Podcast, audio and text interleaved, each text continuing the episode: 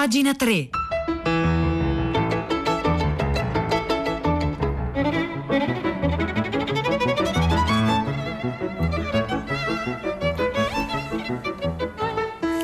Buongiorno, buongiorno, un caro saluto Edoardo Camurri e benvenuti a questa nuova puntata di Pagina 3, la nostra rassegna stampa delle pagine culturali dei quotidiani, delle riviste del web. Oggi è lunedì 17 marzo, sono le 9 e noi iniziamo immediatamente la nostra rassegna stampa guardando al futuro, ma un po' come l'angelo della storia di Walter Benjamin, questo grande filosofo del Novecento, un angelo che viene spinto da un vento eh, fortissimo verso il futuro, ma che guarda al passato. Allora oggi al 335 5634 296 chiediamo alle nostre ascoltatrici e ai nostri ascoltatori quale voce, magari del nostro passato, vorremmo ascoltare oggi oggi per i tempi futuri? Questo è il filo rosso, la domanda che guiderà l'intera rassegna stampa di questa mattina di pagina 3. Ecco, una voce che noi vorremmo probabilmente ascoltare è quella di Marco Pannella. Eh, perché parliamo di Marco Pannella? Perché oggi il foglio, il 19 maggio saranno ben 5 anni dalla morte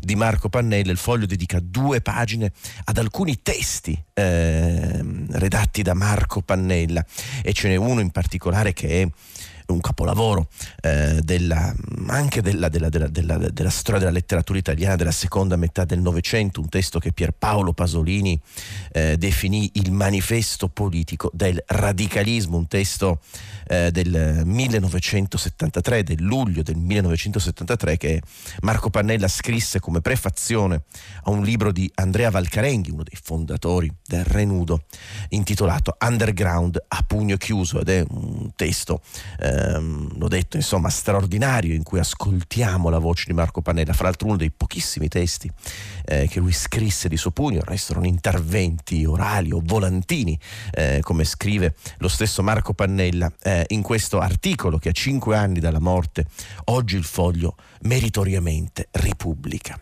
Marco Pannella si rivolge eh, in prima persona ad Andrea Valcarenghi, di cui eh, scrive la, la prefazione al suo libro. Ma che cosa vuoi da me? Chiede Marco Pannella.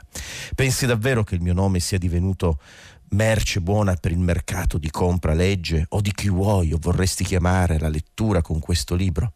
No, non, non ne ho la prova e so che sai che non è così.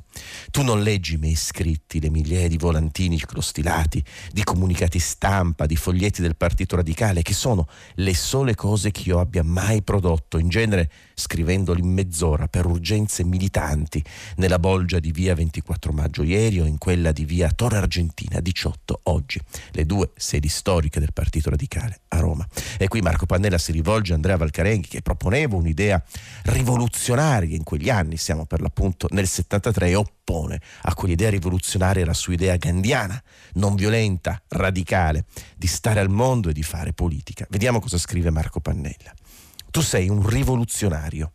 Io amo invece gli obiettori, i fuorilegge del matrimonio, i cappelloni sottoproletari anfetaminizzati, i cecoslovacchi della primavera, i non violenti, i libertari, i veri credenti, le femministe, gli omosessuali, i borghesi come me, la gente con il suo intelligente qualunquismo e la sua triste disperazione. Amo speranze antiche come la donna e l'uomo, ideali politici vecchi quanto il secolo dei lumi, la rivoluzione borghese, i canti anarchici e il pensiero della destra storica. Sono contro ogni bomba, ogni esercito, ogni fucile, ogni ragione di rafforzamento, anche solo contingente, dello Stato di qualsiasi tipo, contro ogni sacrificio, morte o assassinio soprattutto se rivoluzionario. E qui Marco Pannella sta per l'appunto con questo lungo elenco affascinante in cui insieme eh, si, si, si, raduna eh, una calca di individui, eh, i sottoproletari anfetaminizzati, i cecoslovacchi della primavera, i non violenti, gli omosessuali, le femministi, i veri credenti, i borghesi, tutti insieme con la propria solitudine e il bisogno di trovare ragioni diverse e possibili per stare insieme che non siano quelle violente e rivoluzionarie. Scrive ancora Marco Pannella, credo alla parola che si ascolta e che si dice, ai racconti che ci si fa in cucina, a letto, per le strade, al lavoro, quando si vuole essere onesti ed essere davvero capiti, più che ai saggi o all'invettiva, ai testi più o meno sacri e alle ideologie. Credo sopra ad ogni altra cosa al dialogo e non solo a quello spirituale, alle carezze, agli amplessi, alla conoscenza come a fatti non necessariamente d'evasione o individualistici e tanto più privati mi appaiono, tanto più pubblici e politici quali sono, mi ingegno che siano riconosciuti. Ecco, trasformare ingegnandosi il privato in pubblico e fare del proprio corpo, della propria biografia, motivo di azione politica che non sia né ideologica né moralista, ma per l'appunto radicale. Così sono queste alcune delle parole straordinarie che Marco Pannella scrisse nel 73, che il Foglio oggi ripubblica, eh, dedicandogli due pagine, due pagine a cinque anni dalla morte avvenuta il 19 maggio del 2016.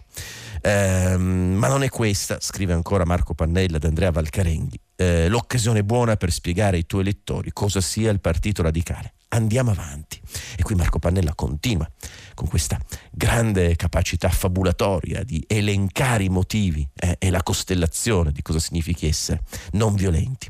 Non credo al potere, ripudio persino la fantasia se minaccia d'occuparlo. Ecco, ricordiamolo, lo slogan in quegli anni è la fantasia al potere, ma appunto il potere è così tremendo, pericoloso che Marco Pannella ripudia persino la fantasia se minaccia di occuparlo. Non credo ai viaggi e sarà eh, anche perché i vecchi ci assicurano sempre che formano a loro immagini giovani, come l'esercito, la donna e la scuola. Non credo al fucile, ci sono troppe splendide cose che potremmo e potremmo fare e potremmo fare anche con il nemico per pensare di eliminarlo. E voi dire nudo dite, tutto il potere al popolo, erba e fucile, non mi va, lo sai, non sono d'accordo. E qui c'è l'immagine classica di Marco Pannella, grande fumatore. Brucare o fumare d'erba non mi interessa per la semplice ragione che lo faccio da sempre.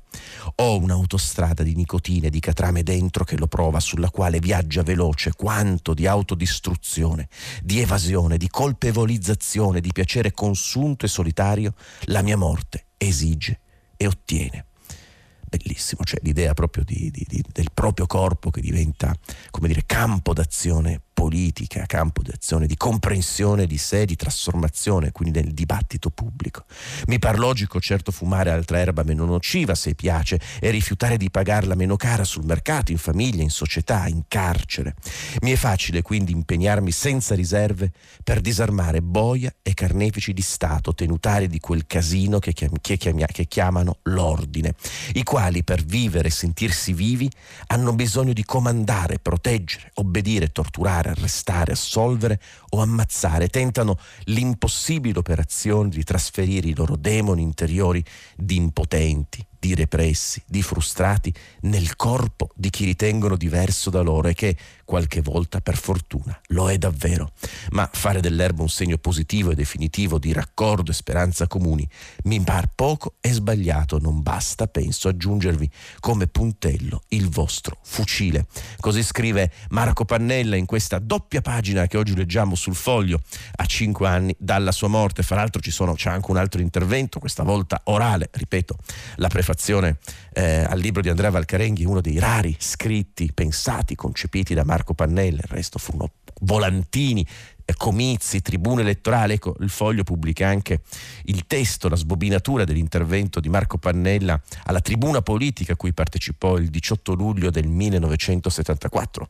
Eh, insomma, eh, appunto all'indomani eh, dei referendum, dei referendum radicali, eh, che bisogno c'è di una Lega italiana del divorzio, quando il 13 maggio il paese ha risposto a Fanfani che non è affatto vero che se vince il divorzio il paese diventa, come lui ha detto testualmente, attualmente in Sicilia vittima di una massa di lesbiche e di omosessuali. Ecco, Marco Pannella pronunciò questa frase, eh, questa tribuna elettorale infatti fu spostata dal primo al secondo canale e posticipata anche nell'orario dalle 21 eh, alle 22. Ma insomma vi segnalo queste due pagine eh, di Marco Pannella sul foglio di oggi e oggi a pagina 3 al 335 5634 296 chiediamo alle nostre ascoltatrici e ai nostri ascoltatori quale voce vorrei vorremmo ascoltare per i tempi futuri.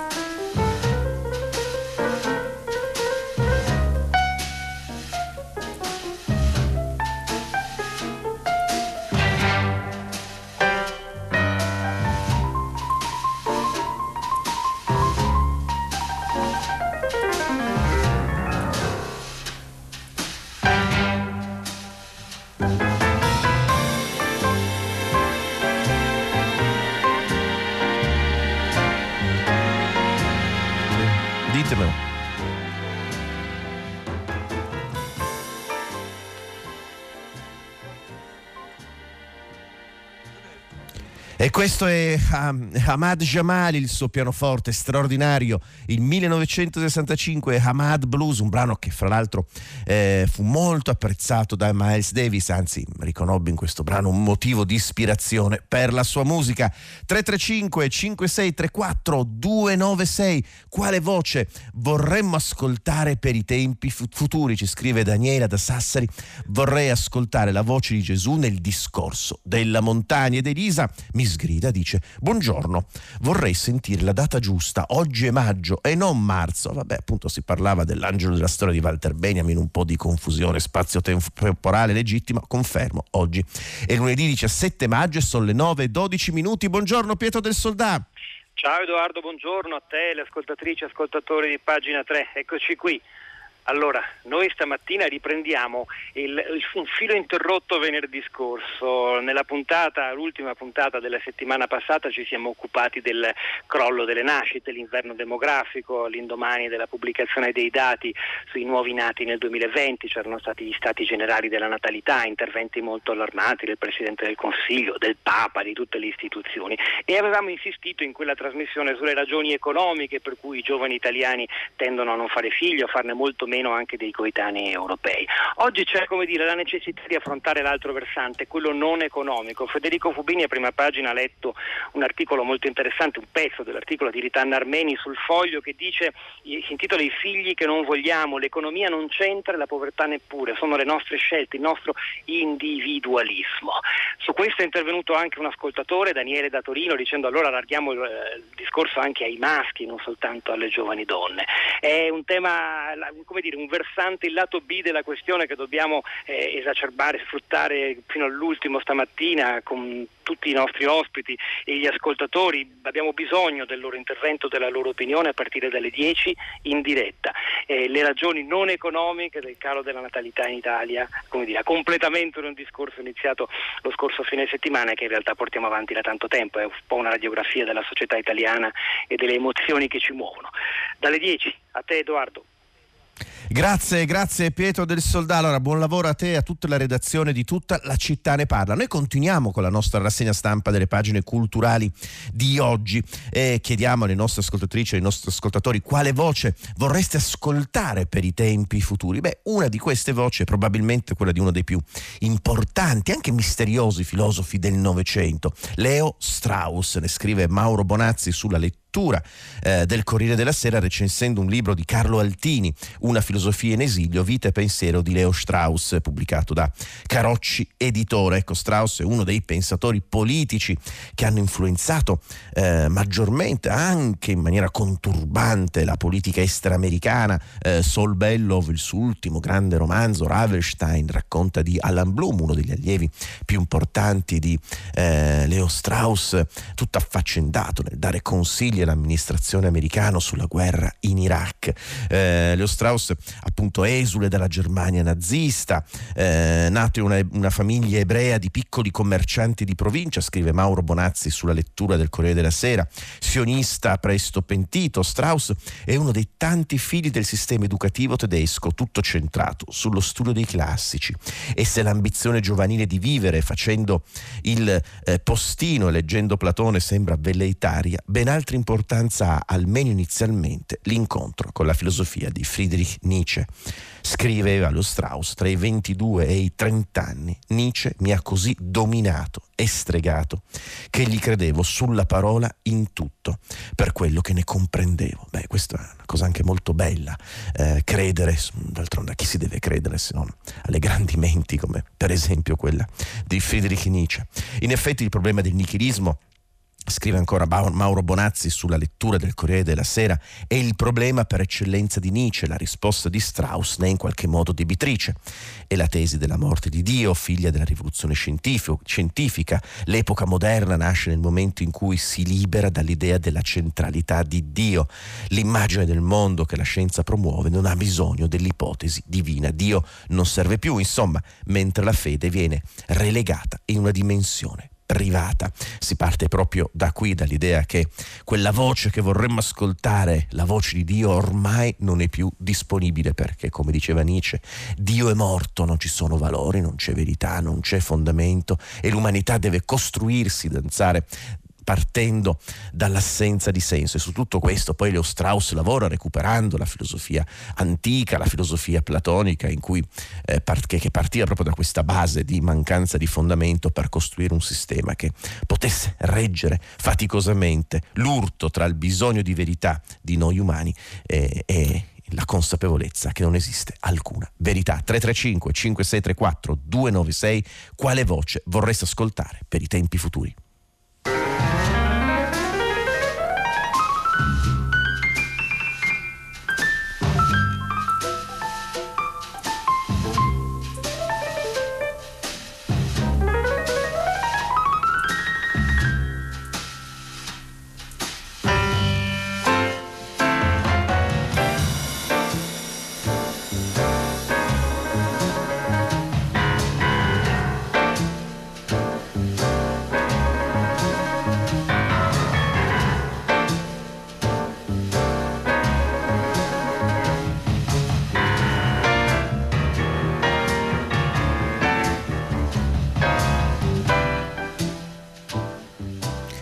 E questa è la meraviglia del pianoforte di Hamad Jamal col suo Hamad Blues 1965, il brano eh, che accompagna la lettura delle pagine culturali di questa mattina di pagina 3 eh, 335 5634 296 quale voce vorreste ascoltare per i tempi futuri? Davvero arrivano tanti messaggi e vi ringrazio. Eh, scrive Maria Grazia ehm, di Lodi. Buongiorno Edoardo e a tutto l'equipaggio. Buongiorno a lei. Mi piacerebbe ascoltare tanto la voce di Primo Levi quella sua tenerezza umiltà dignità nel raccontare il passato e interpretare il presente per preparare prepararci al futuro, così ci scrive Maria Grazia. Beh, d'altronde abbiamo parlato anche l'altro giorno di Primo Levi, ma d'altronde questa è la, è la cosa straordinaria eh, dei libri, per esempio. Se noi immaginiamo che ogni lettura che noi facciamo è la voce eh, di una persona che ha scritto quel libro e che ci sta chiamando, no? allora a quel punto ogni lettura diventa urgente, definitiva. Eh, spesso appunto con l'idea che sia semplicemente un libro lo, poss- lo abbandoniamo, lo lasciamo, la stanchezza ci vince, ma se immaginiamo che quel libro lì invece sia una persona che ci sta chiamando in quel momento, beh, insomma, probabilmente non avremo questo atteggiamento disinvolto. Quindi provare a pensare ai libri come persone che stanno bussando alla nostra porta, ai libri, agli autori. Altri messaggi, Luca da Amsterdam, la voce che vorrei venisse risentita è quella di Adriano Olivetti, eh, anche questa una voce che manca, importante eh, per il futuro. E poi eh, Luisa, vorrei riascoltare la voce di Alexander Langer che ha detto cose di cogente attualità sul convivere insieme di popoli e di nazioni. E poi Davide, Guido Morselli, il grande eh, scrittore, poi ancora Pierpaolo Pasolini. Davvero, molti messaggi stanno arrivando al 335 5634 296. Ecco, ma probabilmente la voce più importante che potremmo ascoltare o comunque la possibilità di ascoltare voce data dal fatto che abbiamo la cosiddetta voce della coscienza. Ma siamo sicuri di possedere questa voce? Beh, non tanto se leggiamo una straordinaria intervista uscita su Robinson di Antonio Agnoli a uno dei, degli intellettuali, eh, dei fisici più importanti che abbiamo in Italia, anche più, come dire, eh, nascosti. Eh, Giuseppe Trotteur, Giuseppe Trotteur mh, mm, è stato il fisico che ha portato fondamentalmente la cibernetica in Italia ed è come dire l'anima che sta dietro la serie della biblioteca scientifica Adelphi. Ha pubblicato qualche mese fa per Adelphi il suo primo libro. Mm, ci ha messo tanti tanti tanti anni a scrivere il suo primo libro Il prigioniero libero eh, ed è un libro che eh, ragiona sulla ehm, difficoltà di concepirci liberi cioè noi esseri umani dotati di libero arbitrio. Tutto questo è legato legato al problema della coscienza. Non sappiamo ancora che cosa sia la coscienza, probabilmente un trucco del nostro cervello che ci dà l'illusione di possedere una coscienza e una libertà. E questa consapevolezza scientifica, beh, davvero è una consapevolezza abissale che metterebbe in discussione completamente l'esistenza per esempio di un codice penale, della politica, delle scelte, cambierebbe il mondo, una consapevolezza pericolosa di quelle su cui Leo Strauss avrebbe opposto la saggezza platonica delle nobili menzogne. Ma vediamo cosa dice eh, Giuseppe Trotteur ad Antonio Gnoli in questa straordinaria intervista che possiamo leggere su Robinson di Repubblica. Da un lato, dice Trotteur, riteniamo che la nostra mente sia in grado, per una nostra decisione, di cambiare anche di poco il corso di certi eventi, dall'altro che la mente può agire solo attraverso il cervello, le cui mappe non controlliamo. Ma allora come si fa a parlare di decisione, visto che il cervello è una parte del nostro corpo, nonché dell'universo, col cervello come un sistema fisico, quindi determinato dalle leggi fisiche, come può un sistema determinato dalle leggi fisiche, generare il senso della eh, della coscienza e della libertà. Ecco, c'è un salto, un abisso incolmabile che Giuseppe Trotteur ripercorre in questo libro, Il prigioniero libero. Eh, Antonio Gnoli chiede a Trotteur, ma se il cervello è connesso con l'ambiente esterno, reagirà degli stimoli scegliendo? Che genere di scelta è? In realtà, risponde Trotteur, più che scegliere, il cervello si trova davanti a delle conseguenze. La mente, più o meno illusoriamente, ci dà la sensazione di decidere. Il cervello no. Il cervello reagisce alle sollecitazioni esterne esterne, in un certo senso è obbligato a scegliere. È un prigioniero libero, quindi, chiede Antonio Gnoli. A tutti gli effetti è una formula paradossale. Difficile da sciogliere, siamo liberi o prigionieri? Beh, insomma, ci sono eh, molti aspetti all'interno di questa intervista che è piena, piena, piena di eh, elementi interessanti. D'altronde c'è la questione della coscienza, eh, del caso, del determinismo.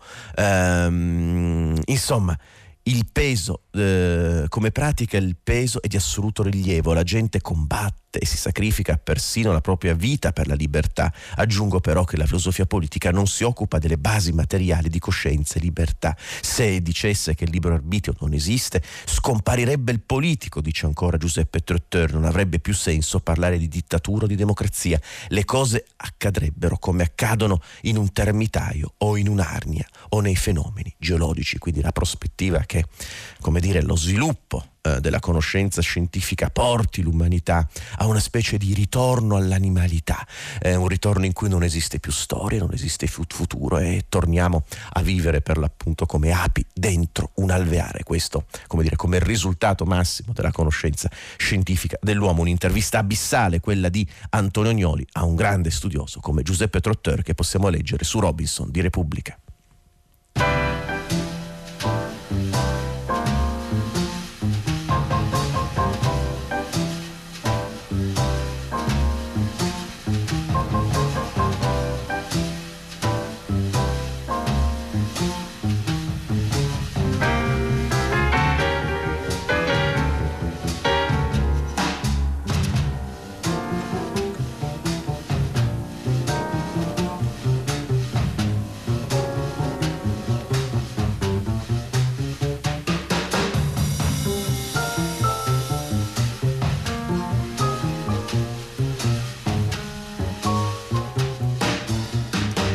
Hamad Blues 1965, questo è il brano di Hamad Jamal, brano importantissimo nella storia del jazz. Miles Davis eh, ne mise l'influenza eh, di, di, di, questa musica di Hamad Jamal, il brano che accompagna la lettura di questa mattina delle pagine culturali di pagina 3. Sono le 9.24 di lunedì 17 maggio. Arrivano molti messaggi eh, al 335 5634 296. Quale voce vorreste ascoltare per i tempi futuri? Serene Roberto insieme da Trieste scrivono Leonardo Sciascia. Sì, Foster Wallace ci scrive Costanza che fa il discorso sull'acqua ehm, ai laureandi del Canyon College e poi ancora Silvia da Torino vorrei, questo è bellissimo, vorrei ascoltare la voce dell'uomo di Neanderthal per sapere se aveva una voce cavernosa. Vabbè, scrive Silvia Torino, ma nelle interviste impossibili, se ricordo bene, il glorioso programma di Radio Raici, ci fu una straordinaria intervista all'uomo di Neanderthal, scritta, ma non vorrei sbagliarmi,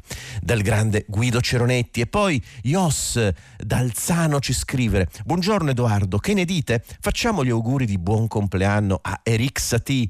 Eh, beh, insomma, il grandissimo Eric Satie, buon compleanno Eric Satie, il grande musicista, l'autore delle Gnossien, delle Gymnopédie, l'autore della musica d'arredamento, eh, come lui diceva, beh, andate a leggervi i quaderni di un mammifero, sono pubblicati da Delphi, sono i suoi sono i scritti vari di Eric Satie, fra l'altro curati da una figura straordinaria, morta relativamente da poco, Ornella Volta, ecco, andate anche a cercare su internet chi era Ornella Volta, questa straordinaria studiosa mh, della musica di Eric Satie, perché sarà una sorpresa, ma noi continuiamo a immaginare eh, quale voce vorremmo ascoltare per i tempi futuri. Una di queste voci, una, sicuramente una delle voci oggi più lette e discusse, è quella di Mark Fisher, eh, l'autore di Realismo Capitalista, fra l'altro socio alla CCRU con Nick Land, ne abbiamo parlato venerdì nella puntata eh, di pagina 3, Mark Fisher eh, morto suicida qualche anno fa, beh, è uno degli autori che oggi al mondo vengono più letti, più dibattuti, più studiati, la sua idea eh, che viviamo in un sistema per l'appunto che non offre più possibilità, il realismo capitalista è quel sistema economico, politico, ideologico che annulla ogni possibilità di alternativa reale, che trasforma tutte le possibilità di alternativa reale in momenti per costruire il proprio profitto e rinforzare se stesso e quindi la grande lotta concettuale teorica di Mark Fisher nel tentativo di trovare una strada d'uscita a questo orizzonte che si chiude su di noi. Ne scrivono eh, un articolo fra l'altro molto bello, molto informato, eh, pieno di spunti, di idee, di dubbi. Massimo Filippo ed Enrico Monacelli, che sono studiosi del pensiero di Mark Fisher, lo fanno partendo dal fatto che Minimum Fax ha appena pubblicato il terzo volume di alcuni scritti sparsi di Mark Fisher, che sta appunto Minimum Fax pubblicando in questi anni, eh, e ne scrivono su dinamopress.it contro la società dell'intrattenimento, Lab Gioia di Mark Fisher, nonostante tutto, eh, scrivono eh, Massimo Filippi ed Enrico Monacelli. Eh, ci sono molte molte cose interessanti in questo in questo, eh, in questo, lungo articolo, fra l'altro Enrico Monacelli e Massimo Filippi cercano anche di liberare Mark Fisher da letture un po' facili che vengono fatte, d'altronde è un autore di culto e quindi viene un po' semplificato e quindi entrano un po' all'interno eh, de- de- del discorso pubblico che si fa su questo autore e cercano di eh, complicarlo, di, di, illuminarlo meglio. Eh, ci sono alcune citazioni molto belle dell'opera di Fisher, la realtà ha subito un'alterazione fondamentale, il problema va affrontato, non non negato. In effetti, campi di prigionie e caffetterie coesistono senza problemi, sono piccoli frammenti che ci raccontano il mondo del realismo capitalista analizzato da Fischer.